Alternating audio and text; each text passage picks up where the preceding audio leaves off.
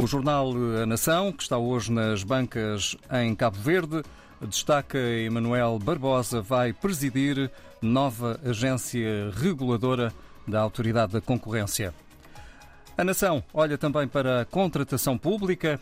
Câmara da Praia usou e abusou do ajuste direto em 2021.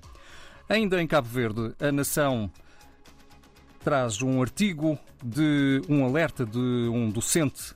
A proibição de falar o crioulo não é eficiente para a aprendizagem do português, diz este professor em entrevista ao jornal A Nação de Cabo Verde. No jornal O País de Angola, o destaque para o bis de João Lourenço, que toma hoje posse.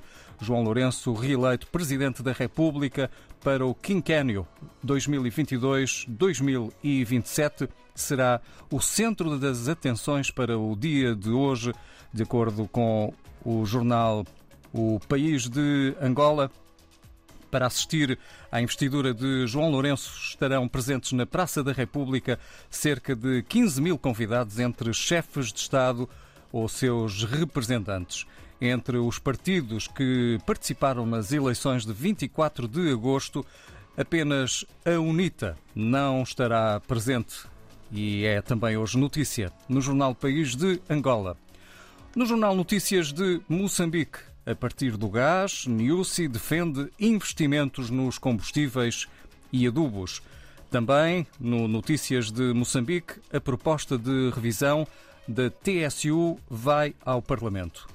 No jornal brasileiro, Diário do Grande ABC, a Polícia Federal faz buscas em Ribeirão contra desvios no auxílio de emergência. Um morador da região é suspeito de ter causado um prejuízo de cerca de 500 mil reais ao retirar valores de contas da Caixa Económica Federal. E no jornal O Democrata, na Guiné-Bissau, Filomeno Sambu, quais são os destaques? Bom dia. Ora, viva muito bom dia, ouvintes da RDP África. Sejam bem-vindos a mais uma edição da revista de imprensa do Jornal Democrata da Guiné-Bissau, 15 de setembro de 2022. Nesta quinta-feira, o Jornal Democrata destaca na sua capa a grande entrevista do ex-presidente da República de Cabo Verde, professor Jorge Carlos Fonseca, no âmbito da segunda jornada académica do de Juventude do Partido da Renovação Social Periense. O jornal traz em grande plano uma citação em título de Jorge Carlos Fonseca que diz: Nós citamos sistema de partilha e equilíbrio de poder é melhor para evitar abusos na democracia. Fim de citação.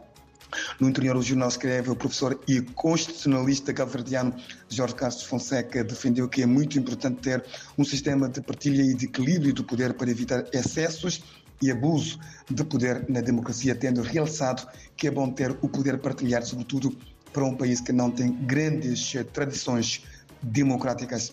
Outras notícias em destaque no jornal estão relacionadas com as críticas feitas pelos armadores nacionais sobre a forma como o pescado do país é gerido, a crise instalada no setor de saúde pública guineense com o anúncio de suspensão de novos ingressos na função pública e a 13 terceira reunião de peritos da UEMOA eh, dos ministros eh, entregues do emprego e formação profissional de oito países da sub-região. Entretanto, sobre estes três destaques, o jornal escreve: armadores criticam aluguer do mar a estrangeiros e que o país ganha nada com o seu pescado. Suspensão de novos ingressos, Buba resista cinco óbitos evitáveis e Canchungo anuncia paralisação de quase 90% dos serviços sob égide da UEMOA. Bissau acolhe reunião de peritos para debater o emprego e a formação profissional na Guiné-Bissau. É tudo. Voltamos para a semana. Bom dia.